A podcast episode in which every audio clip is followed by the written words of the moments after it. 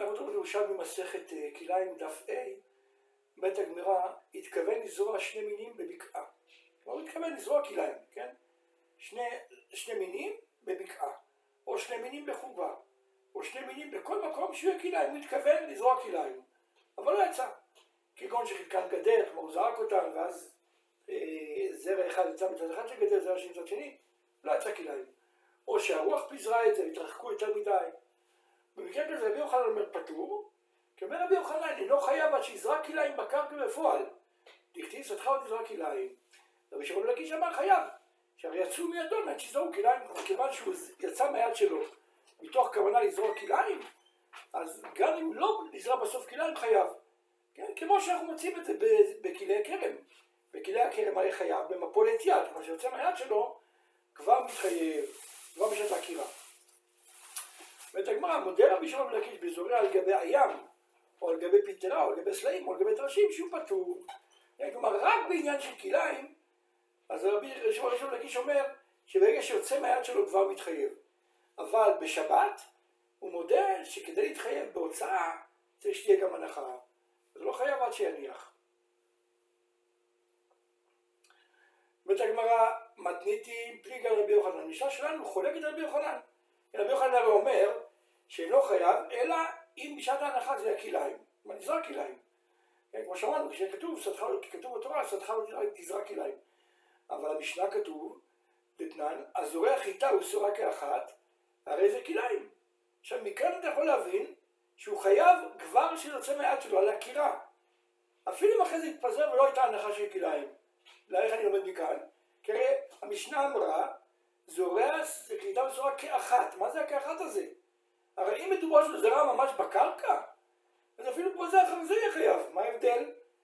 אלא כנראה, למה נאמר כאחת? כלומר שאם יצא בידו כאחת, כן, גם אם זה יזרע אחר כך אה, בלי כליים, כן, יתרחק, או שיהיה גדר באמצע, הוא כבר יתחייב. אומרת הגמרא, פתר ל... רבי יוחנן יסביר שמה שאמרה ברייט, מה שאמרה משנה כאחת, הכוונה שיהיו תלויים בתוך שישה על שישה מוקפים גדר, כן?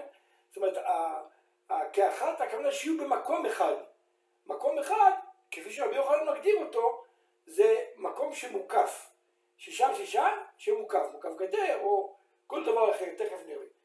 אמר רבי יוחנן, אינו חייב עד שיהיו שישה, שישה מוכרחים בתוך שדה תבואה, מה שהתבואה עצמה, שיבולים מקיפים אותה מסביב, או מוקפים גדר. זה המקרה היחיד שחייב עם זרע אה, כליים, כך אומר רבי יוחנן. שואלת הגמרא, כן, אם בשישה על שישה מוקפים גדר, אז בהדר רבי יהודה אומר אינו כליים? מה הסברה של רבי יהודה? למה רבי יהודה אומר שאם אה, זרע חיטה ושעורה, אז הוא יהיה פטור? ורק אם, כן, הוא מותר הוא אומר אפילו, כן? הוא אומר שמותר. רק אם זה שני זרעים, שני חיטים ושעורה, או שני שעורים וחיטה, רק אז, או חיטה, שעורה וכוסמת, רק אז הוא מחייב. הרי אם מדובר שמדובר שזה מוקף, שישה שישה מוקף בגדר או בתבואה, אז למה שיהיה, למה שיהיה מותר? אמר רבי זרע, רבי יהודה כדעתה. רבי יהודה אמר, כן, רבי יהודה סובר שהמרחק בין מין למין כן, בשדה ירק זה טפח, לא שישה טפחים. שישה טפחים זה לא אסור בתורה, זה רק מדרבנן. רק אם הוא יזרע שני חיטים ושעורה, אז בעצם יש מצב שהוא יהיה חייב. למה?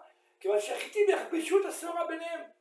יהיה חיטה מימין, חיטה משמאל, באמצע יש שעורה, אז יהיה חבוש. במקרה כזה זה יהיה אסור, אבל זה שאם זה רק שתי מינים, חיטה ושעורה, אז אם בכך יותר גדול מטפח, אומר רבי, רבי יהודה, שהוא מותר, אין מדאורייתא, אין איסור מדאורייתא.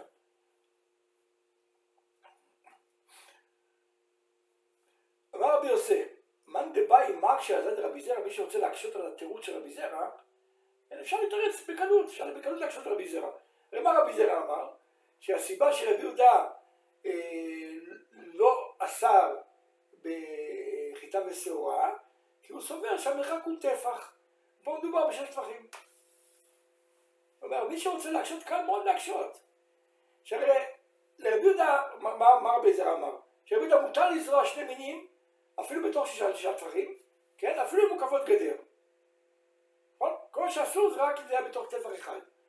אז אם אנחנו ניקח את דברי רבי יהודה ונלמד מדברי רבנן כן? אליף הדד רבי יהודה מדרבנן.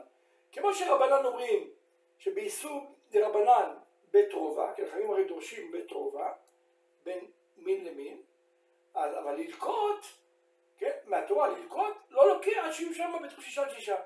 ככה חכמים אומרים. אז באותה מידה מסתם הרבי יהודה אומר באיסור, כן, מדרבנן זה יהיה אסור שישה שישה, וללקוט טפח, נכון? מה שהוא אומר, כליים זה טפח, כליים זה במרחק של טפח. שישה שישה זה לא, זה לא מדאורייתא, זה דרבנן.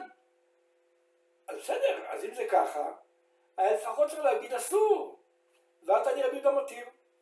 משמע של רבי יהודה מותר לכתחילה, כן? זאת אומרת, זאת אומרת, אם אני, אם אני ממשיך בקו הזה של רבי זרע, אז זה גושייה, למה רבי יהודה אומר מותר? היה צריך להיות אסור, לכל הפחות, כן?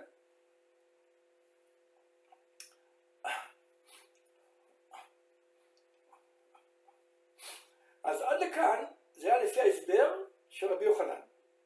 כן, הקשבנו לפי רבי יוחנן, לפי ההסבר של רבי יוחנן, הגענו למסקנה שרבי יהודה, סיבה שרבי יהודה מתיר, כלומר בעצם מדובר במוקף, שישה על שישה, רבי יהודה מתיר כי מדובר על, אה, מדובר על, לפי רבי יהודה רק הטפח, רק בטפח, רק אז יהיה חייב, מדאורייתא. אז אמרנו קשה, כן, כי לכאורה מקסימום אני צריך להגיד אסור, למה הוא אומר מותר? כי הרי ברור שמדרבנן זה אסור. אומרת הגמרא, גם לשיטה של ריש לקיש קשה. כן? גם לעבודה של ריש לקיש. כי מה ריש לקיש אמר?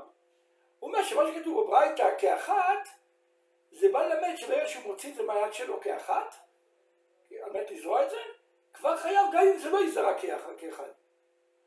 כן? אז קשה, למה רבי יהודה אומר שזה לא כלאיים? כן, לפי רבי יהודה, למה לא כלאיים? אז אומרת הגמרא, מאוד פשוט, רבי יחש לקיש יגיד, אתה צודק, זה מחלוקת רבי יוחנן, במחלוקת חכמים ורבי יהודה. אני סובל כמו חכמים, רבי יהודה באמת חולק עליי. רבי יהודה סובר שרק כשזה ינוח בקרקע, רק אז יהיה כלאיים. כן, פה מדובר באוויר, זה הסיבה שרבי יהודה מתיר. כן, כלומר, פתלס, זה מחלוקת, רבי יהודה, שהלכה לא כמותו, הוא סובר כמו רבי יוחנן, שאינו חייב בסנוח. אבל אני, אני כמו חכמים, הלכה כמותי. זאת הגמרא, אותה שאלה בדיוק, כן? והרי רבי יהודה מתיר לכתחילה. עכשיו, כשהוא אומר מתיר, אם רבי יהודה מתיר, לא אפילו נחה, כן?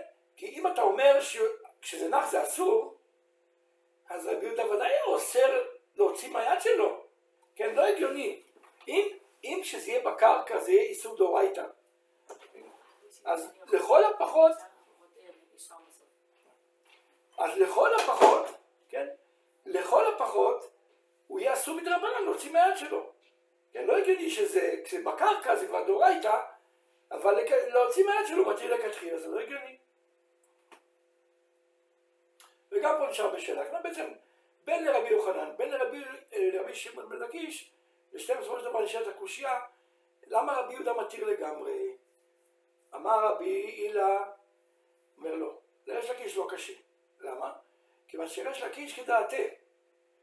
דאמר רבי שמעון בן לקיש ושל חזקיה, ראש טוב, ראש טוב מחובה, מותר. כן? יש מושג שנקרא ראש טוב, שכולם מקבלים אותו. זאת אומרת, אנחנו יודעים שאסור, כן, צריכים להרחיק בין שדה לשדה. אבל אם שדה כלומר, וזה מילה של מראית עין. אבל אם שדה נפגשת עם שדה אחרת, בצורה כזאת שרואים שיש שתי שדות, כן, והמשנה הבאה, הגמרא נוהגת במושג, משתמש במושג ראש תור, כלומר כאילו משולש. השפיץ של המשולש הוא נוגע בשדה, והשדה אה, מרובעת, ויש משולש שפוגע עם השפיץ בה. אז פה כולם רואים שיש שתי שדות. אז למרות ששדה נוגעת בשדה חברתה, ובכל שדה יש מין אחר, זה מותר, כן? עכשיו בא רבי שמעון בשם חזקיה, רבי שמעון נגיד בשם חזקיה מחדש, שראש תור הבא מחורבה גם מותר. זאת אומרת, לא רק אם יש לי שדה, יש לי שדה מרובעת, את המשולש, שדה משולשת, שבעצם שהיא פוגעת עם הקצה המשולש שלה, עם הקודקוד, אז החידוש של חזקיה שאפילו אם אין באמת שדה משולשת, אלא יש רק זרע אחד, אבל יש מקום, יש חורבה, שטח חרב, שטח שאין בו כלום, שאני יכול לזרוע, כן? ליצור את השדה המשולש הזה, זה גם כן יהיה מותר, זה לא יהיה כלאיים? זה נקרא, זה נקרא אה, ראש תור הבא מחורבה. זה בעצם החידוש של חזקיה. שכאילו, כאילו אם היה לי שדה משולשת, ולאט לאט הייתה נחרבת, אז זה היה מותר. אז גם ככה, אם אני זורע רק זרע אחד, אני אתראה את זה כאילו אני יכול לזרוע. יש מקום שדבר לא מונע ממני להרחיב את זה, ליצור שדה משולש, אז יהיה מותר. כן? אז עכשיו? עכשיו אז כיוון, כלומר בזה, בזה בעצם, אה, זה החידוש של חזקיה. אז אומר חזקיה, כולם מודים, סליחה, אומר יש לקיש, כולם מודים שברגע שיוצא מהיד שלו לשם כלאיים הוא עובר איסור. כן? רק רבי יהודה אומר שגם בשני זרעים אין כלאיים. כי רבי יהודה מרחיב את הדברים של ריש לקיש, מה שריש לקיש אמר בשם חזקיה. חזקיה דיבר, דיבר על זה שיש שדה אחת, שדה מרובעת, ויש עוד זרע אחד צמוד אליה, ואני יכול ליצור משולש. זה החידוש של חזקיה. אבל אומר רבי ריש לקיש, אומר רבי הילה בעצם, כן? שלרבי יהודה יש חידוש יותר גדול, שאני לא צריך להביא את השדה. גם את השדה אני יכול להגיד, אם יש לי זרע אחד, אני יכול לראות אותו בתור שדה, כן? כלומר, יש לי שתי זרעים, אחד חיטה, אחד שעורה נניח, את החיטה אני רואה בתוך שדה חיטה, כאילו יש פה איזה ריבוע של חיטה, ואת השעורה אני רואה בתור משולש, אני כאילו מרחיב אותו. אז זה החידוש, זה, כלומר רבי יהודה הוא עוד יותר, עוד יותר אה, מקל מאשר רבי שמעון בן ברקיס בשם חזקיה. אז הוא אומר, זה בעצם המחלוקת. כולם מודים, כלומר רבי לקיש אומר, כולם מודים לי לרעיון שראש תור הבא מחורבה מותר. רק רבי יהודה מרחיב את זה והוא סובר שגם גם שתי זרעים, אני מתייחס אליהם כאחד בתור שדה והשני בתור ראש תור, ושני באים מחורבה. כן, שדה הבא מחובה וראש תור הבא מחובה. אז, אז כיוון שכך, זה הסיבה שרבי יהודה מתיר בשתי זרעים. כן, אז הכל לפי ריש לקיש, זה מסתדר אה, מצוין. אבל לפי חכמים לא, אז חכמים חולקים, אומרים לא. אני אומנם כן מקבל את זה שראש תור הבא מחורבה, כן, זה מותר, אבל אני צריך שיהיה שדה, כן? רבי יהודה סובר, לא, אפילו שדה לא צריך להיות. אז אם זה ככה, זה בית המחלוקת שלהם. והכל מסתדר יפה לפי ריש לקיש. שואלת הגמרא אז אם זה ככה, מעתה לרבי יהודה אפילו שני חיטים ושעורה יהיה מותר. כן, למה שתי חיטים ושעורה אסור? כן, נתייחס לשתי החיטים כאילו זה השדה, ולשעורה לראש טוב, ולמותר. כן? עכשיו, אם תגיד שהוא באמת ככה, מה פתאום, הרי אמרנו שלפי רבי יהודה, עד שיהיו שני חיטים ושעורה, או חיטה אחת ושני שעורים, וחוטה אחת שעורה מקוסמת. מה שמשאים לשני חיטים ושעורה זה כליים. ולא רואים את זה בתור שדה וראש תור, למה? אומרת הגמרא, פתר ל... שזרע חיטה מכאן וחיטה מכאן, וגדר מכאן וגדר מכאן, ושעורה חמושה באמצע, כן? זאת אומרת, מתי אני אומר ראש תור הבא בחורבה? כשיש חורבה. יש לי מקום להתפתח. אבל פה מדובר שמשתי צדדים היה קירות, ואז חיטה מצד אחד, חיטה מצד שני, ושורה באמצע. כן? אז בעצם אין לי אפשרות ליצור את המבנה של ראש תור הבא בחורבה ושדה הבא בחורבה, וזה הסיבה של רבי יהודה, אה, כשיש פה אה, שתי חיטים ושעורה, או שתי שעורים וחיטה, או שעורה קוסמת וחיטה, כן? בכל המקרים האלה זה כלאיים. אמר רבי מתניה, אז אם זה ככה, אנחנו מבינים, אתה יוצא בשם של חורבה. אבל אם יש חורבה, היא מותר. כלומר, כנראה, במקרה אחר, אם כן היה אפילו שתי זרעים, שתי חיטים ושעורה, אם כן היה אפשרות ליצור ראש טוב, אז גם, אז רבי יהודה היה מותר. אדם הלך פרק החיטים הזונים, אדם הלך פרק החיטים הזונים, אדם הלך פרק החיטים הזונים, אם ימצא השם.